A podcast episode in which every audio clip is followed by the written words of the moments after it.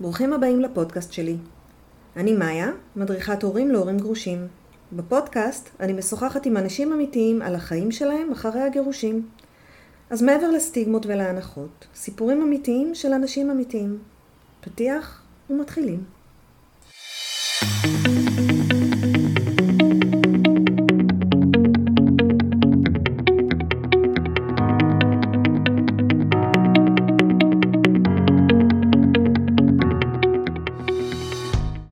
אז היי לכולם, היום אנחנו מקליטים את הפרק של הפודקאסט אה, בצורה טיפה שונה. אנחנו גם בזום, אנחנו גם בלייב בפייסבוק, כי אנחנו מדברים על נושא מאוד מאוד חשוב, היום אנחנו מדברים על ניכור הורי, ולשם כך הבאתי לכם את אה, עורכת הדין ומגשרת דנה יצחק פיקר. היי דנה. היי, מאיה, היי לכולם, ערב טוב, נעים מאוד. תודה ביי. רבה על ההזדמנות ועל האירוח. אז בואי תציגי את עצמך קצת. בואי נדבר. אמ, אז אני דנה, ואני עורכת דין בתחום דיני המשפחה, אה, ואני מגשרת לגירושים ופרידה. אה, המשרד שלי בכפר סבא, באזור השרון. אה, ואני עוסקת גם בין היתר מתוקף תפקידי כעורכת דין בתחום דיני המשפחה, בתחום כואב, אחד הכואבים יש להגיד, בנושא הגירושין והוא ניכור הורי. את רוצה שאני אספר איך הגעתי ל... כן, כי זה, זה באמת, אה, זה, זה הכי שובר לב שיש, ניכור. נכון, נכון. אני ת, תמיד, אה, האג'נדה שלי תמיד היא אה, לנסות להגיע, להביא את, ה, את בני הזוג להסכמות. זאת אומרת, גם הם הגיעו להבנה שהזוגיות נגמרה, והם לא מעוניינים להמשיך להיות ביחד, אז אני חושבת שדרך המלך, ואני מנסה גם להסביר את זה אה, ללקוחות, דרך המלך, דרך האולטימטיבית היא להגיע להסכמות, וכך בעצם הם יוכלו גם לשתף פעולה גם יום לאחר הגירושין, מה שישפיע באופן אוטומטית על הילדים. ברגע שבני זוג נלחמים ומונעים מאגו ומכבוד וממלחמות ומנקמה, באופן אוטומטי הילדים נפגעים, באופן אוטומטי הם הופכים להיות כלי ניגוח. אה, ובמשך השנים שאני מייצגת אה, בתיקי משפחה, אני באמת רואה את ההבדל בין בני זוג שמסיימים אה, בהסכם, שיש לומר, גם שם הילדים לוקחים את זה כטראומה, וגם שם אה, האדמה נשמטת מתחת לרגליהם, גם כשההורים מסיימים בהסכם, אה, כי האידיליה נשברת, כי, כי התא המשפחתי מתפרק, אז על אחת כמה וכמה כשההורים ביניהם מתכתשים אה, ומשתמשים בילדים כ... ככלי ניגוח להשיג, אה, לפעמים זה רק נקמה ולפעמים זה להשיג אה, עוד כסף, עוד מזונות, עוד, ואני לא חלילה מכלילה, יש גם נשים שנוקטים בניכור הורי וגם גברים. ואני ככה שמתי לנגד עיניי את העניין של ניכור הורי, כי באמת ככל שהתחלתי יותר לחקור והבנתי שבעצם זה תחום שהוא יחסית במרכאות לא מושתק, אבל הוא לא מספיק אה, ידוע, זאת אומרת המודעות של הציבור אליו היא אפסית. אה, גם עורכי דין וגם, זה, זה לא רק עורכי דין, זה גם הפקידות סעד, האפוטרופוס לדין שמתמנים מטעם בית משפט. זאת אומרת, גם האנשי מקצוע שמתמנים מטעם בית המשפט וגם עורכי דין לפעמים בעצמם לא כל כך מודעים לעניין הזה של ניכור הורי, אה, עד כמה זה אה, קשה, עד, עד כמה זה... אה, אז אני אומרת שהמטרה שלי הייתה באמת להביא למודעות הציבור את הנושא הזה, אה, גם על מנת שאנשים שקרובים לילדים שחווים ניכור הורי ירימו דגל ואולי יהיה אפשר לפעול כי המרכיב הזמן פה הוא קריטי. כשמתחיל ניכור הורי אה, זה כמו כדור שלג, אם הוא לא מטופל הקרע נהיה עמוק ועמוק יותר וככה יותר קשה לחדש את הקשר. אה, וזהו, ומה שהביא אותי באמת, אז, אז זה עניין של הילדים, זה עניין של, הילדים הם מבחינתי חסרי ישע, קל מאוד לתמרן אותם, והנזק שנגרם להם הוא נזק עצום, בלתי הפיך, וילדים גדלים, הילדים האלה שחווים ניכור הורי גדלים לחברה והם באים עם כל המעמסה הזאת והם הופכים להיות, אה, אני מדברת כבר, אני יורדת לרזולוציות של הנזקים, כן. אבל אה, זה, זה מה שבוער בי, אנחנו נדבר על הנזקים אחר כך, אני לא רוצה יותר מדי... אה, תשמעי, את אמרת פה משהו נורא חשוב. אמרת פה, הגירושים זה רק נקודת ההתחלה. יש לכם חיים שלמים נכון. לחיות כזוג גרוש. נכון. אז אוקיי, כל הדרך הזאת, כל, ה, כל ההסכמה, אוקיי, זה נקודה, זה כמו החתונה.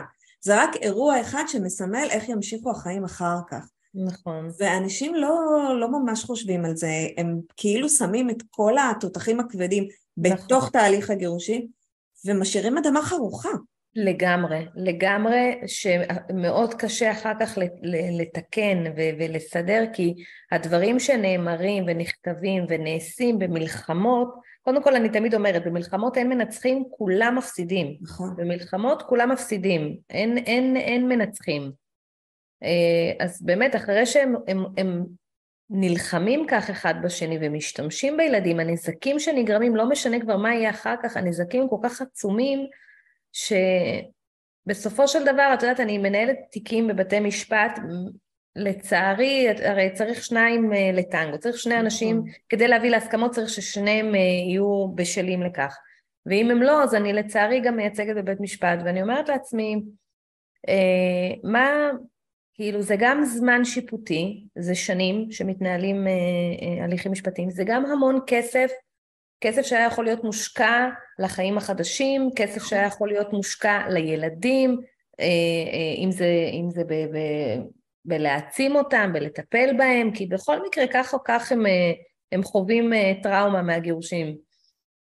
ולפעמים אני אומרת, כאילו לפעמים באמת הם עושים סיבוב של 180, 360, כאילו הם מגיעים לאותה נקודה, זה כבר לא 180, זה 360, כי הם הגיעו לאותה זה... נקודה, הם היו מגיעים לאותה נקודה אם הם היו מגיעים להסכמות. כן. פשוט הם איבדו בדרך כל כך הרבה, וזה ממש מצער אותי, באמת, ממש מצער אותי. בואי נתחיל רגע בהתחלה, אה, מה מוגדר היום כניכור הורי? ניכור הורי בעצם, ההגדרה זה שזה תופעה שבה אחד ההורים מסית את הילדים כנגד ההורה השני. Okay? אוקיי? בדרך כלל זה באמת קורה בתהליך של פרידה או לאחריה, והורה שמסית נקרא בעצם הורה מנקר, והורה שמסיתים נגדו נקרא אה, הורה מנוכר. אה, איך אפשר לדעת, איך אפשר לזהות? אז זהו, כל הסתה, כל דבר שנגיד אה, אם האימא קוראת לגרוש שלה המטומטם, או... כן, בוודאי, זה. נקרא ניכור? כן, בוודאי, כי היא מעבירה לילד את היחס העוין, היא, היא, היא מעבירה לילד שההורה, היא או הוא, אוקיי? אנחנו נותנים דוגמאות, אבל זה גם, גם נשים וגם גברים, גם אבות וגם אמהות. אמ, ברגע שהורה אחד עוסק בגינוי של ההורה השני ובהאשמות כלפיו ומדבר עליו לא יפה, וזה ניכור הורי, לכל זאת הסתה שיכולה להפוך לניכור הורי. ואני אגיד שיש ניכור הורי אקטיבי, שאחד מההורים באמת מגנה את ההורה השני ומסית כנגדו אה, ופועל כנגדו, ויש אה, ניכור הורי פסיבי. מה זה אומר? זה אומר שהילד לצורך העניין אומר אני לא רוצה ללכת אליו, לא טוב לי, לא זה, לא זה, והוא ככה והוא ככה ומקלל, או, או לאימא, וההורה, שהוא אמור להיות המבוגר האחראי, לא עושה עם זה שום דבר. ו- ובעצם מתיר את זה, במקום לעצור ולהגיד לא, זה ההורה שלך, זה אבא, זה אימא שלך, אתה צריך ללכת, בוא נראה מה לא בסדר לך שם, בוא נראה למה, למה קשה לך שם, בוא ננסה לפתור, צריך להיות אקטיביים בנושא הזה כי אנחנו, אנחנו המבוגרים האחראים. אם אנחנו בקונפליקט מאוד גבוה, אז כל דבר שיגידו לי נגד הצד השני נורא ישמח אותי כבן אדם. כאילו וואו, אתם לוקחים את הצד שלי, איזה כיף, איזה כיף. אני מבינה שבהיגיון, בטובת הילד, זה להגיד לא חבר'ה, זה אבא שלכם, הוא אחלה, אני בחרתי אותו כדי להיות האבא שלכם, לעשות את זה, זה בהיגיון, אבל באנושיות, ב... כאילו במי שאני, ב... אז כאילו קצת שמח לי בלב שאני ההורה המועדף. אז אני מביא, יכולה להבין את זה, אבל uh, הלכה למעשה זה לא משהו שאמור להיות, כי בעצם אנחנו אמורים להפריד את הכעסים שלנו כלפי הצד השני רק לטובת הילדים, אוקיי? כדי שהילדים יוכלו לשמור על קשר מיטיב ו- ונקרא לזה נקי, בלי שאנחנו מערבים אותם בכל הכעסים וכל מה שעבר על הזוגיות שלנו. זה נכון. צריך להבין, צריך להבין שכאשר מתרחש ניכור הורי, ילד נמצא במצב של הישרדות כי הוא צריך לבחור הורה אחד. מבחינתו יש הורה אחד טוב ומבחינתו יש הורה אחד רע. ומה שקורה בעצם בניכור הורי זה שאחד ההורים פועל מתוך כעס, מתוך רצון לנקום בצד השני, ו- ואז, ואז הכעס הזה גם יכול לעבור, אבל הנזק אצל הילד נשאר. אז uh, אני מבינה שאולי בתוך הלב, בפנים, עמוק, זה כיף של להרגיש שאתה ההורה המועדף, אבל גם התפקיד שלנו, כי אנחנו צריכים להסתכל במקרו ולא במיקרו. זה מאוד צריך... קשה לעשות בזמן גירושים. אני יודעת, אני יודעת, נכון, נכון, הפרקטיקה היא קשה.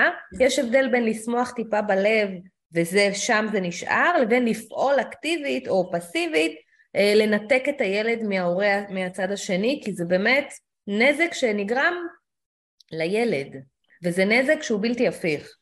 אז כאן אני באמת, אה, אה, בוא נדבר על זה שנייה, שילד שצריך לבחור הורה, זה אומר, אם אני אה, ילד של X ו-Y, אז חלק מהדם של X זורם בי וחלק מהדם של Y. וכשאומרים לי, Y לא בסדר, אה, הוא לא טוב, הוא שקרן, הוא... זה גם זורם בי. מה זה אומר. עליי כילד? זה עושה קונפליקט נאמנות, הוא נכון. מאבד אה, חלקים בחיים שלו, חלקים נכון. ממי שהוא. נכון. אה, ניכור הורי אה, מעבר באמת אגו, מה שלא תגידו, זה נזק נפשי שיהיה מאוד מאוד קשה לתקן. רחב טווח, לגמרי. זה ישפיע על המשך החיים שלהם גם בתור, בתור מבוגרים, במערכות היחסים שלם עצמם. הם, כן. הם, הם מפתחים בדרך כלל, מחקרים רבים מראים שילדים שחוו ניכור הורי מפתחים נטייה לחרדות, דיכאונות, אה, חוסר אמפתיה לזולת, אה, כושר שיפוט לקוי, בעיות למידה, בעיות קשב וריכוז, בעיות בדימוי עצמי, אה, פגיעה ביכולת ליצירת קשרים חברתיים, אמ, יש כאלה שנוטים אה, אה, לאלכוהול, לסמים, יש כאלה שמתאבדים. וואו. כן. כי אני מנסה, את יודעת, לחשוב על ילד שנמצא במצב כזה. עכשיו, לפעמים ההורה שמגדל אותו, זה ההורה שבו, שנשאר בבית שלו, שיש לו שם את המיטה שלו ואת הדברים שלו, ואז הילד עושה חשבון בראש ואומר, אוקיי, פה אני מקבל הרגשה שאם אני לא תופס את הצד הזה, אז זורקים אותי מהבית, ואני נכון. מכירה מקרים של הורים שאמרו את זה. נכון. אם אתה הולך לצד השני, אני זורק אותך מהבית. פה היציבות שלי, פה ההישרדות שלי, אני חייב להישאר כאן, ואז זה חוצה את הנפש שלהם. לגמרי. זה פשוט זה חוצה אותה לגמרי. זה לגמרי... זה, בגלל זה אני אומרת שזה אחד הדברים היותר קשים אה, בגירושים. אתה יודע, כש, כשמתגרשים אז יש את כל עניין סוגיית המזונות ומדור ורכוש וחלוקה, וזה, וזה כסף וזה זה, זה חומרני, וכשפוגעים בנפש של ילד, בנפש עדינה, בחסר ישע, זה, זה כן. מבחינתי באמת הדבר הכי גרוע שיכול להיות. כן, כמו שאמרת. תסתכלו שנייה על הילדים, תצאו רגע מתוך עצמכם ומהעלבון. זה האחריות שלנו כהורים, זה התפקיד. נכון, נכון. אני תמיד אומרת, זוגיות יכולה להיגמר, אבל אהבה בין הורה לילד לעולם לא נגמרת, לעולם. נכון. אה, אוקיי, אז מה, מה אנחנו עושים הלאה, אם יש ניכור הורי? אם אנחנו אה, מתחילים להרגיש שהילד מגיע אלינו עם אמירות קשות כלפינו, עם איזשהו אה, מוסת, שמשהו קורה בבית השני, מה אני יכולה לעשות? אוקיי, okay, אז אני ראשית ברשותך, מאיה אתחיל, אני רוצה להתחיל עם איזה שהן אה, נקודות, מה לא לעשות, אוקיי? Okay? Okay. לא להתעלם, לא להגיד זה יעבור עם הזמן, כי ניכור הורי רק הולך ומחריף ככל שהזמן עובר. לא למצוא פתרונות באופן עצמאי, לא לנסות לפתור את הבעיה לבד, אוקיי? Okay? רוב האנשים אין להם את הידע ואת הכלים להתמודד עם בעיה של ניכור, הורי, הסתה, ולכן יש לפנות אה, לאנשי מקצוע, לפעול מיידית, משפטית ורגשית. מה עושים? לא לערב את הילדים בהליך המשפטי, לא לספר להם על דיונים, לא להראות להם כתבי טענות, פשוט לא, לא לעשות את זה. לא לכעוס על הילדים, לא להיעלב מהם, כי בדרך כלל ילדים שחווים ניכור הורי, אז הם, מעליבים את ההורה, הם תוקפנים מאוד, הם אגרסיביים, אגרסיביים כלפיו, מנתקים טלפונים, לפעמים יורקים, הם, אה, הם משתמשים במילים ובשפה שהיא, פתאום אתה אומר, מה, הילד שכל כך אהבתי, כאילו, איפה הילד הזה? אז באמת אני אומרת לא לכעוס עליו, כי להבין שהוא פשוט, אה, אה, אני קוראת לזה הנפש שלו שבויה. כל היום מדברים ומסיתים כנגד ההורה, והוא פשוט מוסת. זה לא אשמתו. הכי חשוב גם, הכי חשוב לי זה שגם אנשים לא יתייאשו. כי הליך ניכור הורי הוא באמת באמת קשה, ולפעמים בתחילת הדרך גם עלולה להיות רגרסיה, לא לוותר, לא להרים ידיים, אה, ומפה אני אגיד כן, מה אפשר לעשות.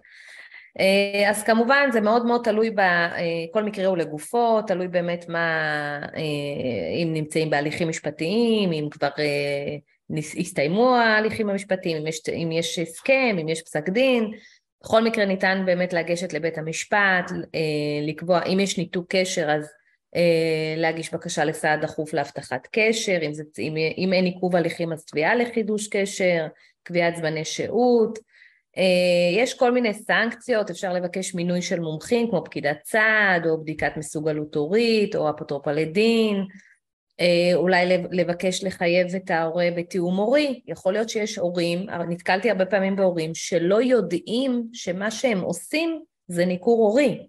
אה, okay? אוקיי? הם, לא, הם לא מודעים לזה שהם נוקטים בניכור הורי, הם מבחינתם גידלו כל החיים את הילד, את הילדים, האבא לצורך העניין עבד הרבה שעות, ופתאום כשמתגרשים יש חלוקה, ופתאום זה קשה להם לשחרר את השליטה הזאת, והם לא עושים את זה חלילה מרוע, הם פשוט ב freak control, ויוצא להם ככה שבאמת הם גורמים לניכור הורי. ואז כשאנחנו מתחילים הליכים משפטיים, ואז מתחיל תיאום הורי, ואז נכנס, אה, מומח, נכנסים מומחים בעצם, ואז רואים שהדברים מתחילים להירגע, והם כן יותר מאפשרים, וכן יותר פתוחים, וכן יותר, אה, זאת אומרת, יותר אה, מקבלים, ובאמת אנחנו מונעים את הניכור הורי, כאילו שידרדר לניתוק קשר לחלוטין. אה, בנוסף, כמובן ככל שבית המשפט יזהה שמדובר במקרה של ניכור הורי ו- ויש הפרות של בעצם זמני שהות, כי בהרבה מקרים שיש ניכור הורי, בית משפט קובע זמני שהות וההורה המנקר בעצם מתעלם כן. מהחלטות שיפוטיות. אז אפשר להטיל, להטיל סנקציות על ההורה המנקר, אה, צווים שונים, קנסות, הליכי הוצאה לפועל, אה, הליך ביזיון בית משפט, הפחתת מזונות, תביעת נזיקין במקרים אה, ממש קיצוניים, ואפילו אה, העברת האחריות ההורית מההורה המנקר להורה המנוכר. אבל אז מה? את לוקחת ילד ששבוי אצל מישהו, ובעצם זה איזשהו סוג של שבוי, אה, ומעבירה זה... אותו להורה שהוא חושב, כאילו שלימדו אותו שהוא לא בסדר. בגלל זה זה במקרים קיצוניים בלבד, וזה נבדק על ידי מומחים שמתמנים על ידי בית המשפט, זה נעשה בזהירות רבה, וזה נעשה כי יש מקרים שאין ברירה, שאם, שאם הילד לא יעבור לאחריות ההורית, יכול להיות שזה גם לפעמים ברוב המקרים גם מהווה איום על ההורה המנקר כדי שיחדול, זאת אומרת, אחרת אין, אין, מה, אין, אין מה לאיים במרכאות על הורה מנקר כדי שיפסיק את, ה, את ההתנהגות שלו, ולפעמים אה, איום, אפילו רק איום, שהמשמורת תעבור במלואה להורה השני, היום כבר זה לא משמורת, זה אחריות הורית, אז יכול להיות שזה גם משהו שיכול להפסיק אה, את, ה, את הניכור. כן, הלוואי, אני לא יודעת, אבל את יודעת, את כאילו מאיימת במקום שצריך להיות חומל, mm-hmm. ואנחנו כאילו נלחמים בזה ב... כי אין ברירה, אבל אה, אנחנו רוצים להסביר להורה השני שהוא, שהוא ינהג יותר בחמלה, שינהג יותר ברכות, אבל אנחנו עושים את זה בעזרת, אה, את יודעת, משהו מאוד לי, מאוד... אה, חשוב לי להסביר, נכון, אני מסכימה איתך שזה אה, אמור להיות חומל ורך, אבל במקרה כזה... אין ברירה. אין ברירה, וגם זה אחרי שכלו כל הקיצים, זאת אומרת העברת האחריות או קנסות או זה, זה באמת אחרי שכבר הליכים, אני מן הסתם כולם יודעים שהליך משפטי זה לא במטה של קסם, אוקיי? זה לא שאנחנו, אה, עורכי הדין אה, ככה עושים במטה קסם ופתאום הכל בסדר. זה עבודה מאוד קשה וזה הרבה זמן וזה לפי יומן בית משפט, בתי המשפט בישראל עמוסים, בתי משפט לדיני משפחה וגם בתי הדין הרבניים, וזה הליך, ו- ו- ואם יש הליך שלוקח המון זמן ושום דבר לא זז, ויש החלטות שיפוטיות, וזמני שהות, ויש תסקירים, ויש הכל, אז כן, אז צריך לנקוט בדברים שאנחנו מדינת חוק, עם כל הכבוד, אה, צריך אה, לטפל, ואם יש הורה מנק, אה, מנקר, אז אולי זה להעביר את האחריות עד שהוא יקבל את הטיפול המתאים, או... יש עוד הרבה דברים, אבל זה, זה פחות או יותר. חשוב לי רק להסביר שיש הרבה בלבול בציבור בין הורה משמורן לבין אפוטרופסות טבעית. Okay. אוקיי. אני רוצה לשים דגש על זה. ברגע שילד נולד יש לו שני אפוטרופסים טבעיים שאחראים עליו, אוקיי? Okay? גם ברמת החינוך, גם ברמת הבריאות, ויש לו זכויות ויש להם חובות. אפוטרופוס טבעי יש לו זכויות וחובות. זה שנקבע משמורת או אחריות הורית להורה כזה או אחר לא גורע מהאפוטרופסות הטבעית של אה, אה, אותו הורה. כן. אוקיי? הזכות הבסיסית אה, של כל ילד היא להיות בקשר עם שני ההורים שלו. זאת אומרת, ברגע שנמנע הזכות הבסיסית הטבעית אה, מהורה וגם מילד להיות בקשר מיטיב, אה, בית המשפט צריך לתת את הדין על זה. ו...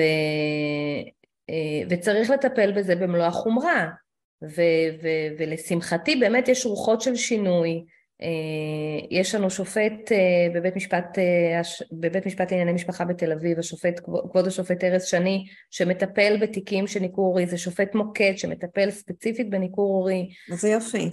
כן, ו- ויש רוחות של שינוי. אז בוא נגיד שאם עד לפני כמה שנים בכלל לא שמעו את צמד המילים האלה ניכור הורי, היום כבר זה יותר נכנס למודעות, יותר נכנס לתודעה, ושוב אני אומרת שיש הורים שנוקטים בניכור הורי ואחרי שהם נגיד לצורך העניין קוראים פוסטים אה, שלי שאני מעלה על מה זה ניכור הורי, איך אפשר, איך אפשר לאתר, הם פתאום נופל האסימונים שהם נקטו בניכור הורי וזה אנשים נורמטיביים, זה אנשים ש, אה, אה, שמי שיראה אותם יגיד הם שהם לא פסיכופטים, הם לא משוגעים. זה לא בכוונה. פשוט, כן, הם פשוט היו באיזשהו מין סחרור כזה, והם לא הבינו את המשמעויות, הם לא הבינו את הנזק, וכשברגע שהמודעות עלתה, אני מאוד מקווה, כן? אני רוצה להאמין שאנשים אה, אה, מתאפסים, נקרא לזה, הם אה, פתאום שמים להם מראה מול העיניים, ואז הם מבינים ו- וחודלים מההתנהגות הזאת. ובכל מקרה לטפל כמה שיותר מהר, כי ככל שהילד מנוכר יותר זמן, הנזק שנגרם לו יותר גדול. נכון, חד משמעית, חד משמעית, חד משמעית, המרכיב הזמן פה הוא קריטי. קריטי, ולכן ברגע שמזהים ניצנים אה, של אה, ניכור הורי, אם זה אם אתם רואים את הילד אה, משתף פעולה לגמרי עם ההורה המנקר וכל הזמן מבקר את ההורה השני, ואם הוא מתנהג בחוסר כבוד. חפשו מילים של ההורה השני בפה שלו. כן, חשוב לי להגיד, לא כל התנהגות של ילד שמתנהג בחוסר כבוד זה ניכור הורי, אוקיי? כן. יש ילדים שרוב הילדים או כל הילדים מחפשים את הגבולות שלהם ומנסים ה... ומתחצפים וזה לאו דווקא נובע מהסתה, זה איזושהי התבגרות נורמטיבית. צריך לבדוק באמת מאיפה זה נובע, אם זה באמת נובע מהסתה של ההורה או מהתבגרות נורמטיבית שכל אחד מנסה, אתה טורק דלתות ויש את ההתבג... כל המתבגרים, אה, אה, איך זה נקרא, אה, גיל במצחיק. כן, לא, הם קוראים לזה התפגרות. כן, אני פחות אוהבת, כן. אבל כן. זה גיל... לא מדריכת הורים. כן. זה גיל, אני מתה על הגיל הזה, אבל זה גיל קשה, זה גיל מאוד קשה. כן. בוא נגיד, אם טורקים לכם דלתות והם בני 14, זה נורמלי לחלוטין, אף אחד כן, לא אז זה מה שאני אומרת, לא צריך, זה לא, לאו דווקא, לא כל התנהגות אה, מרדנית או, או חוצ, חצופה של הילד היא בהכרח אה, ניכור הורים. כן. צריך לבדוק לעומק, צריך לבדוק, אה, לראות. זאת אומרת, ניכור הורי זה איזושהי פעילות אקטיבית או פסיבית של נכון. הורה, הורה אחד נגד הורה אחר. נכון, נכון. אז אנחנו רואים שמה שיש לעשות זה, זה פשוט אה, להגיע כמה שיותר מהר לעורך דין ולהתחיל נכון. ב... אה, אני יודעת שנגיד אם הילד מודיע שהוא לא מגיע או שיש חשד לניכור הורי ובגלל זה הילד אומר שהוא לא מגיע, אז אם אני מזמינה משטרה, למשטרה אין כל כך מה לעשות.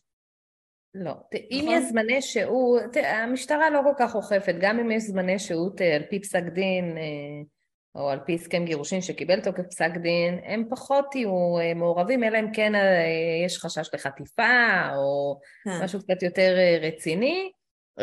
אכיפת זמני שהות כדאי לפנות באמת לבית המשפט, יש, אם יש פקידת צעד שבית משפט מינה גם לאחר שהתיק נסגר אז לפנות אליה, לערב את הגורמים שיש בעצם המומחים שנמצאים כבר, אם זה תיק פעיל, אם לא אז כמובן שלפנות דרך בית משפט, משטרה פחות כי גם זה גורם טראומה לילד, זאת אומרת שבאה המשטרה וצריך לקחת אותו לקחת בכוח אותו. ולהעביר אותו, זה, זה סיטואציה מאוד קשה, כמובן שזה גם תלוי גיל, מדברים על, אה, אפרופו אם אנחנו נכנסים אה, לגיל, אה, ככל שהילדים גדלים יותר, בואו נגיד שילד בן 16 או 17 שנמצא בנתק מאחד ההורים שלו בגלל ניכור הורי, כבר יהיה מאוד מאוד קשה לחדש את הקשר, במיוחד אם זה לאורך שנים, כי הוא כבר גדול יותר וגם הליכים משפטיים הם הרבה זמן וסביר להניח שעד שבית משפט אה, יורה על חובה להיפגש הוא כבר יהיה בן 18 ויהיה בגיר כבר.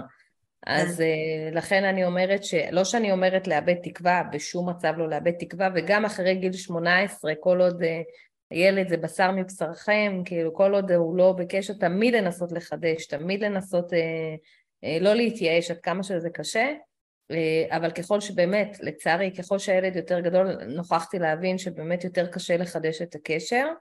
אבל יש איזה שלב אה, אחרי לידה, אחרי חתונה, אחרי שמתחילים לראות את הדברים קצת אחרת, אז לא, לא להתייאש. זה אחריות לא של ההורה. ו- ואני אפילו רוצה להוסיף על זה ולהגיד שאם אתם לא מוצאים את, ה- את המקום ה- ה- ה- ה- להתחזק, אם אתם לא, לא מוצאים את עצמכם חזקים, בכל פעם, הרי ילד שהוא אה, מתנכר לאחד מההורים שלו, הוא מנתק טלפונים, הוא חוסם, הוא אה, מקלל, וזה מאוד קשה להתקרב, זה מרחיק. אז כן. אני אומרת, תאספו את כל הכוחות, אפילו אם צריך עם איש מקצוע, תתחזקו אתם בעצמכם, תחזקו את הליבה שלכם, ובכל זאת תמשיכו בכל הכוח.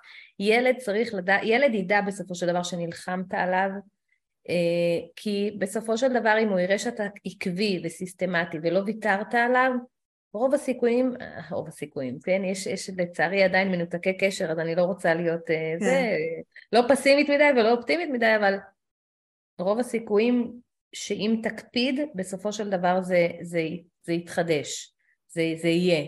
כלומר, לא, לא, כל שבוע לשלוח משהו, לא משנה, יונת דואר. כל יום, כל יום, לילה טוב. יום? זה לא יעיק על הילד? אני חושבת שכן, אני חושבת שהוא ידע, שידע, הנה, אני חושבת, אפילו שהוא רק יראה, אני אוהב אותך, לילה טוב, אני, אני פה בשבילך, או אני פה, לא משנה, כן. בשבילך. אה, כן, אני, אני חושבת שכן, כן, כן. שוב, זה מאוד אינדיבידואלי, כן? אה, אבל אני חושבת לא בגיל של הילד, כן. ברור, אם זה ילד אה, קטן, בן שנתיים, שלוש, אז, אז אין מה. אבל כן להיות עקבי, כן לא לוותר, כי זה באמת קשה. אני, יש לי הרבה תיקים שאנחנו מתחילים לטפל בניכור הורי, ויש עוד יותר רגרסיה, כי ברגע שנכנסים לכתבי טענות בבית משפט, פתאום ההורה המנקר יש לו עוד כלי להשתמש בו, הנה אבא טבע או אמא טבע, את רואה, לוקחה לי את כל הכסף, הנה בוא תראה מה היא רשמה פה, הנה בוא זה, ואז וואו. עוד יותר נהיה, עוד, עוד יותר נגרמת רגרסיה. ואז בכלל ההורה, הלקוח, הלקוחה שלי, מפורקים לחלוטין, אומרים איזה טעות, מה עשיתי? וזה לא נכון, כי נכון יש רגרסיה, אבל זה רק, רק, זה רק להתחלה, כי אנחנו תכף, תכף נכנסים להליך כאילו במלואו, ויהיו מומחים, ויהיו... יטפלו בזה. ואני יכולה לספר סיפורים, הרבה סיפורים אופטימיים, לשמחתי. וואי, אני, כי את יודעת, כל המשפטיזציה על זה, על הנפש של הילד, על מה אנחנו מדברים? על ילד, שבעיניי זה לא זכותו להיות בקשר עם שני ההורים, זה חובתו, זה משפיע על ההתפתחות שלו ועל מישהו, ועל היחסים שלו בעתיד, ועל הנישואים שלו, ועל הגירושים שלו, ועל על איך, על האם הוא יתחבר עם... עם ועל איך הוא מגיע גול. כבוגר לחברה. אם הוא יהיה תלו, תלוי ויצטרך, אה, אה, אם הוא חלילה יהיה אלכוהוליסט או מסומם, הוא יהיה בעצם במרכאות נטל על החברה במקום להיות בוגר שיכול לתרום לחברה ויכול לתת ממנו ו... ו, ו ילד שמפסיד אהבה של הורה. לגמרי. חיים שלמים של אהבה שלו. כן. אז בואי, בואי נשמע איזה סיפור אופטימי ככה. אה, יש לי הרבה. להתעודד טיפה. אה, לא, לא, יש דווקא הרבה סיפורים אופטימיים. אני, אני חייבת להגיד, כן, זה לא איזה סיפור מהאגדות, וזה לא happy end, זה באמת תהליכים, ויש ירידות, ויש עליות, ויש המון בכי, ויש המון, אה, את יודעת, עורך דין בתחום דיני המשפחה, צריך להיות לא רק משפטן, הוא צריך גם להיות, אנחנו עוסקים בדיני נפשות, מאוד אמפתי ולהכיל. אמ, אז באמת יש לי סיפור אחד אה, של אב שהיה מנותק אה, מביתו, והאם שם באמת אה, נקטה בניכור הורי מאוד פוגעני, ברמה של לבטל את הדמות האבאית. אמ, זאת אומרת, גם בשיחות טלפון, שגם אם הוא היה מתקשר להגיד לילה טוב, היא הייתה לוחשת בדיוק מה להגיד, מה לא להגיד, זאת אומרת, הילדה כבר איבדה את הזהות שלה, כן. זאת הייתה אימא שלה בקטן, זה, זה ממש היה ככה.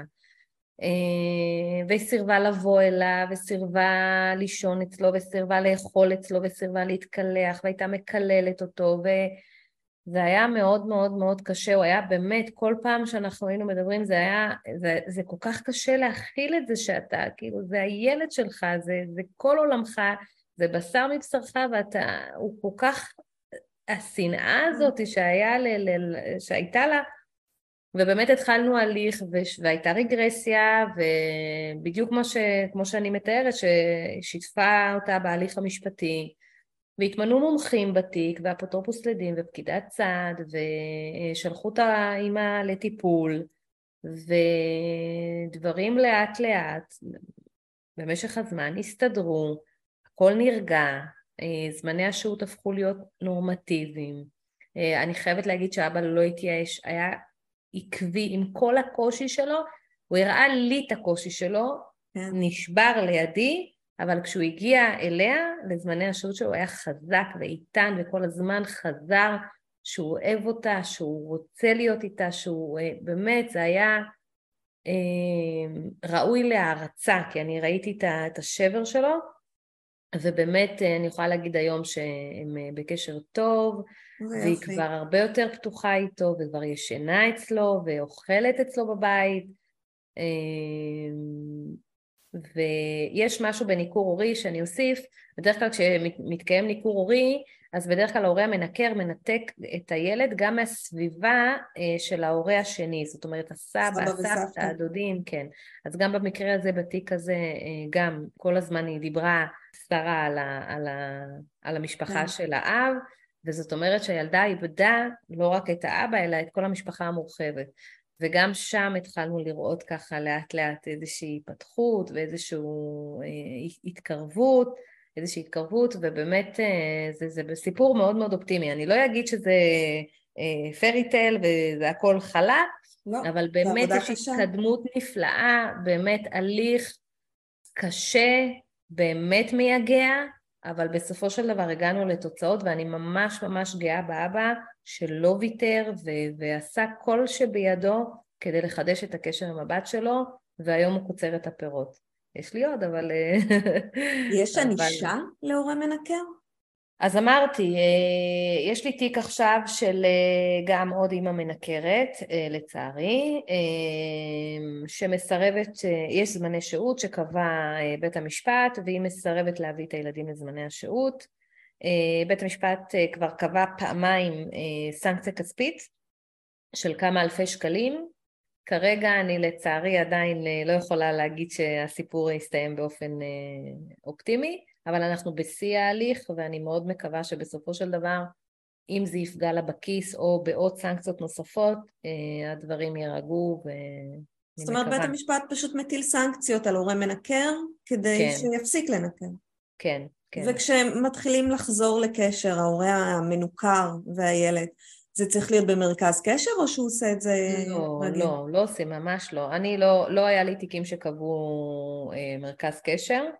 אבל יש אה, איזשהו צריך... ליווי? כי יש פה איזשהו... זהו, אז יש את המומחים של בית המשפט, כן, יש מומחים.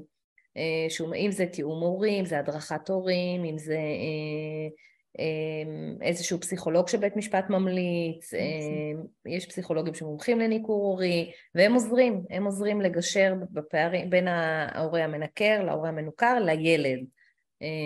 ויש מומחים מדהימים שעושים עבודת קודש, שמצליחים לעשות את זה, להגיע להורה המנוכר, ההורה המנקר, להפחית את הניכור ההורי ובאמת לעשות חיבורים, ממש ככה.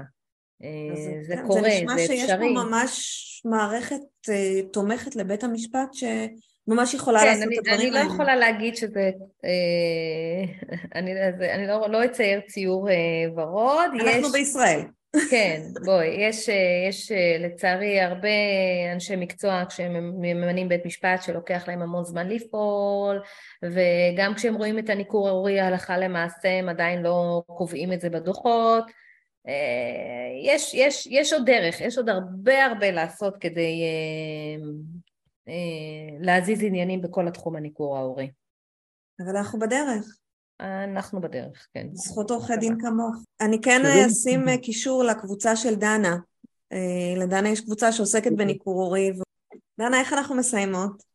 אני מאוד רוצה לסיים באופטימיות. אני יודעת שזה אה, תחום שהוא מאוד מאוד אה, קשה, ובמיוחד מה ששמענו עכשיו אה, על אבות אה, שמתאבדים, זה קשה מנשוא, וכל הנזק שאנחנו מדברים. אז אני חשוב לי להגיד שכל מי ששומע אותנו עכשיו, אה, שהזיהוי המוקדם הוא באמת קריטי להצלחה של אה, הליך, אה, ופשוט להיות עם הרדארים, גם הסביבה, גם ההורים, גם המשפחה, וברגע שאתם רואים דבר כזה, זה אותו דבר כמו שתראו אלימות, כמו שתראו מישהו מרביץ לילד ברחוב, או... נכון.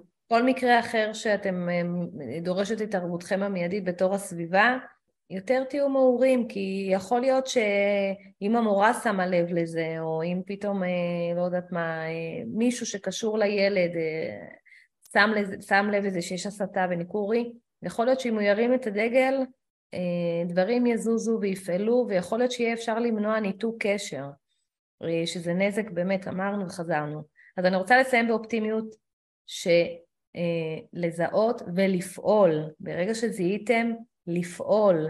אה, לא להגיד זה יעבור, לא להגיד זה, אה, זה יסתדר, לא להגיד זה יירגע, כי זה לא.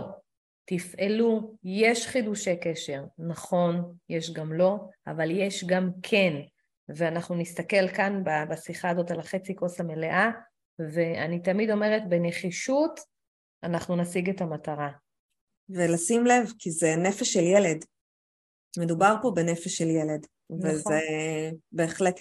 ודבר אחד שאני רוצה לחזור עליו זה האחריות שלנו ההורים, אה, לנהוג בבגרות מול הילדים שלנו ולדאוג להם, נכון. פשוט לדאוג נכון. להם. אם ילד אומר אני לא רוצה ללכת, להבין למה הוא לא רוצה ללכת, כמובן שצריך לבדוק שאין שם באמת איזושהי פגיעה בילד. נכון. פגיעה אה, רגשית, פגיעה מינית חלילה, אה, אלימות כלשהי, באמת לשמוע את הילד, להבין, לראות, לחקור, לא להגיד לו אוקיי אתה לא הולך וזהו, אוקיי? באמת כן. אה, אם יש שם סכנה לילד אה, ש, שמאיימת על גופו אה, וביטחונו, בוודאי ובוודאי לפעול. ולבדוק ולראות. אבל אם ילד מביע את דעתו לא ללכת להורה השני, לעצור את זה, לא, לא, אה, לא, לא לתת לזה להימשך. לא לשתף עם זה פעולה. בדיוק. לבדוק. בדיוק. והאחריות של שני ההורים לדאוג שלילד יהיה קשר עם שני ההורים. כן, כמו שאמרנו, זוגיות נגמרת, אבל קשר בין ילד להורה לעולם לא תיגמר. תודה רבה, דנה. עד כאן הפרק להיום. תודה שהאזנתם. אם יש לכם סיפור לספר, או שתרצו להעיר על משהו ששמעתם בפרק, אתם מוזמנים לדף הפייסבוק שלנו, החיים הסודיים של הגרושים. אם אתם מרגישים שאתם צריכים עזרה בהורות החדשה שלכם, בביסוס הסמכות ההורית, ביצירת קשר עם הגרוש או הגרושה, גבולות, הקשר החדש עם הילדים, או כל נושא אחר הקשור להורות של גרושים, אני מזמינה אתכם ליצור איתי קשר דרך האתר שלי www.maya.com באתר תמצאו מידע נוסף על הנושא וכן דף הסכמות שיעזרו לכם לבסס את הקשר בין ההורים הגרושים. תודה ולהתראות.